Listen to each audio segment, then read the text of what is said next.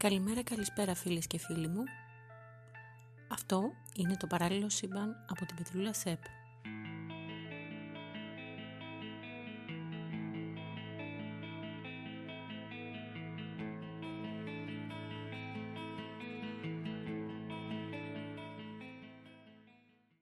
Το podcast αυτό είναι διαθέσιμο μέσω Google Podcast, Apple Podcast και Spotify. Οπότε κάντε εγγραφή, μην τυχόν και χάσετε τίποτα. Νέα επεισόδια κάθε Δευτέρα. Μπορείτε να επικοινωνήσετε μαζί μου στο Instagram petrulasep ή στέλνοντας mail στο petrulasep@gmail.com Σήμερα θα μιλήσουμε για τον καθημερινό σεξισμό.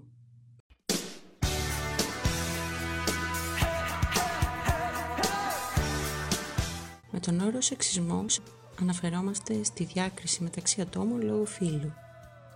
Η ιδέα ή η αντίληψη ότι τα άτομα ενός φύλου είναι λιγότερο έξυπνα ή λιγότερο ικανά από αυτά του άλλου φύλου και ότι συγκεκριμένες εργασίες ή δραστηριότητες είναι κατάλληλες για τις γυναίκες ενώ άλλες για τους άνδρες. Προέρχεται από τον αγγλικό όρο sexism, το οποίο με τη σειρά του προέρχεται από το σεξ που θα πει φύλο. Η ελληνική κοινωνία παραδοσιακά είναι πατριαρχική. Πατριαρχία από τα αρχαία ελληνικά πατήρ και αρχή, δηλαδή εξουσία, ονομάζεται το κοινωνικό σύστημα στο οποίο οι άνδρες κρατούν κατά κύριο λόγο την εξουσία και κυριαρχούν στην πολιτική, αποτελούν ηθικές και ιδεολογικές αυθεντίες και διαθέτουν κοινωνικά προνόμια, ενώ συνήθως διαθέτουν τον έλεγχο της περιουσίας. Ακόμα και σε επαρχίες που υπήρχε μητριαρχία, η κυριαρχία της γυναίκας ήταν μόνο στο σπίτι, στον πρωταρχικό κοινωνικό πυρήνα. Σε αυτές κύριο ρόλο έπαιζε η μάνα ή η γιαγιά.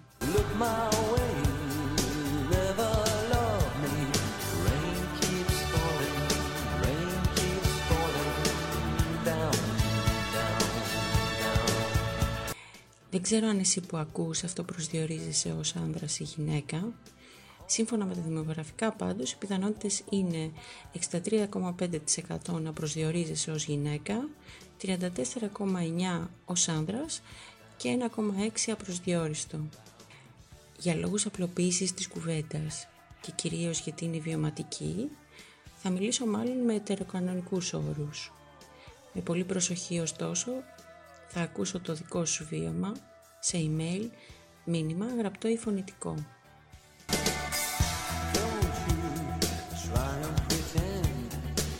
Τώρα κάνε ένα reality check. Αν ο πατέρας στην οικογένειά σου έδινε μεγαλύτερο χαρτζηλίκι στο γιο για να κεράσει το κορίτσι του, ενώ στην κόρη δεν επιτρεπόταν καν να έχει αγόρι, έχεις μεγαλώσει σε πατριαρχική οικογένεια.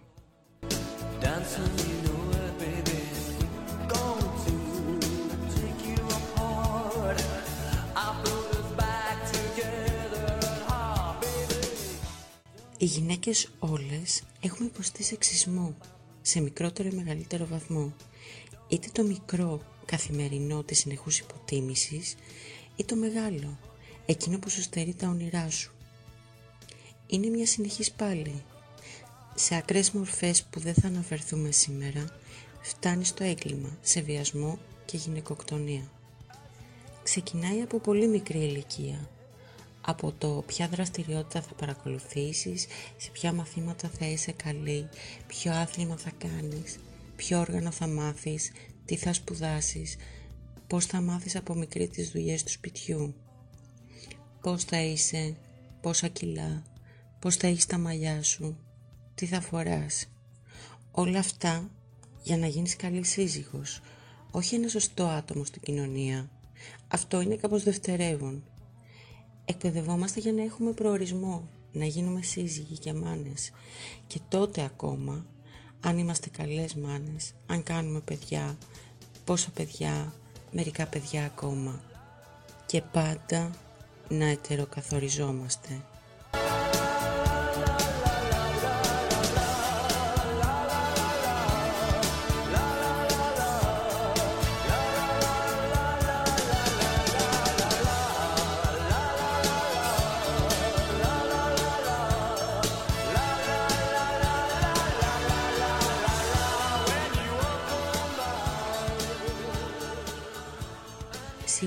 Τελευταία χρόνια έχουν αλλάξει κάπως τα πράγματα.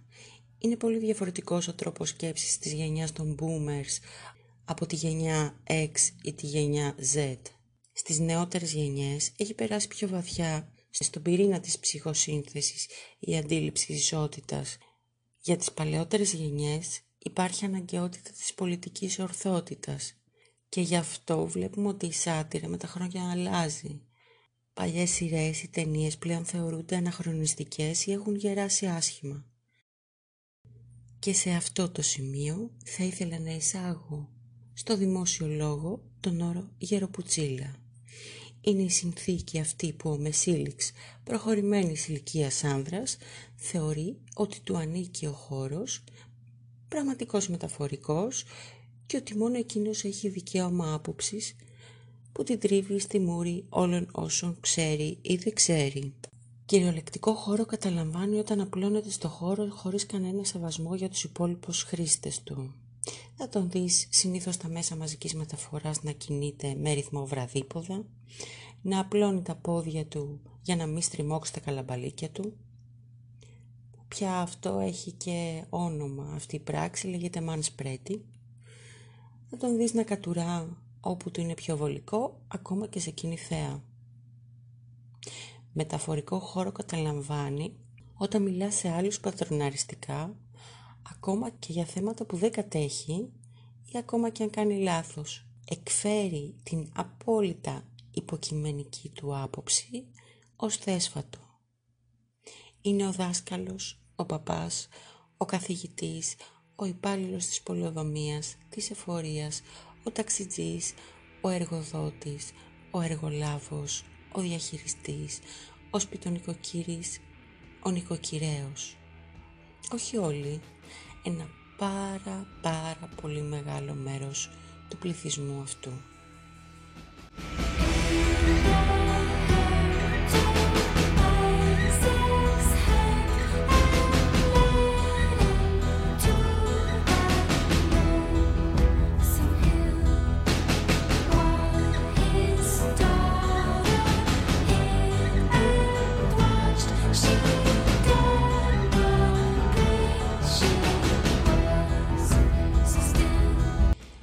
Είναι εκείνο ο εργοδότης που σου λέει ότι δεν μπορεί να δουλεύει με άνδρες στο ίδιο γραφείο, γιατί δεν μπορεί να τους επιβληθεί.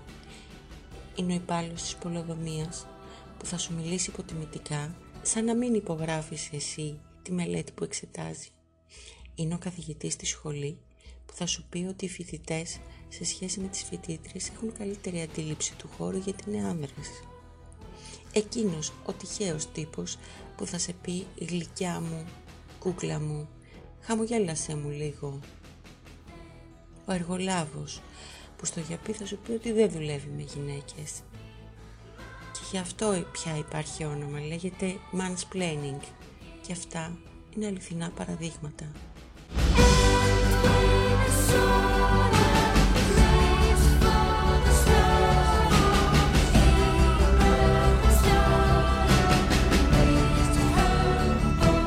Νομίζω αυτό που με έχει πληγώσει πιο πολύ είναι η χρυσή πλακέτα του Pioneer, ενός επίχρησου πλακιδίου από αλουμίνιο που αποτελεί κονογραφημένο μήνυμα ειρήνης και φιλίας της ανθρωπότητας προς το σύμπαν. Βρίσκεται προσαρμοσμένη στο εσωτερικό των διαστημικών σκαφών Pioneer 10 και Pioneer 11 και απεικονίζει τις φιγούρες ενός άνδρα και μιας γυναίκας και οι δύο Καυκάσοι με διάφορα σύμβολα που θα μπορούσαν να παρέχουν πληροφορίες για την προέλευση της κατασκευής και τη θέση της γης. Σε αυτό που προορίζεται να είναι η απεικόνηση της ανθρωπότητας, ο λευκός άνδρας έχει το χέρι σηκωμένο εν είδη χαιρετισμού, η γυναίκα όχι. Ο άνδρας μιλάει εκ μέρους της γυναίκας.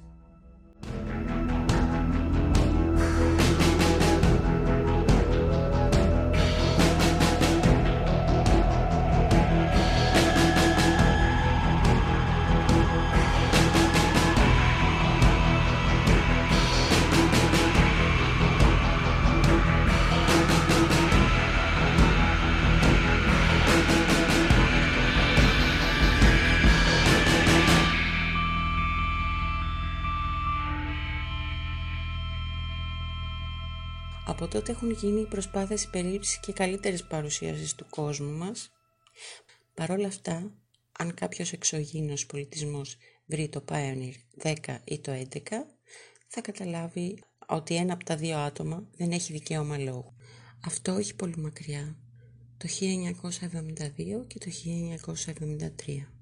Δεν μπορώ να, να κλείσω κάπως διαφορετικά από το να παροτρύνω αυτόν και αυτή που με ακούει να είναι το καλύτερο που μπορούν χωρίς να εμποδίζουν κανέναν άλλο. Ευχαριστώ που με ακούσατε και σήμερα.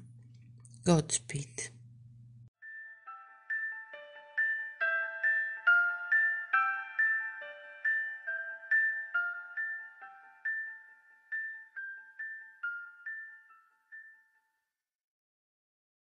Γεια σας. Γλύκανε μωρή λίγο, μην είσαι κακοψοφωνάχης.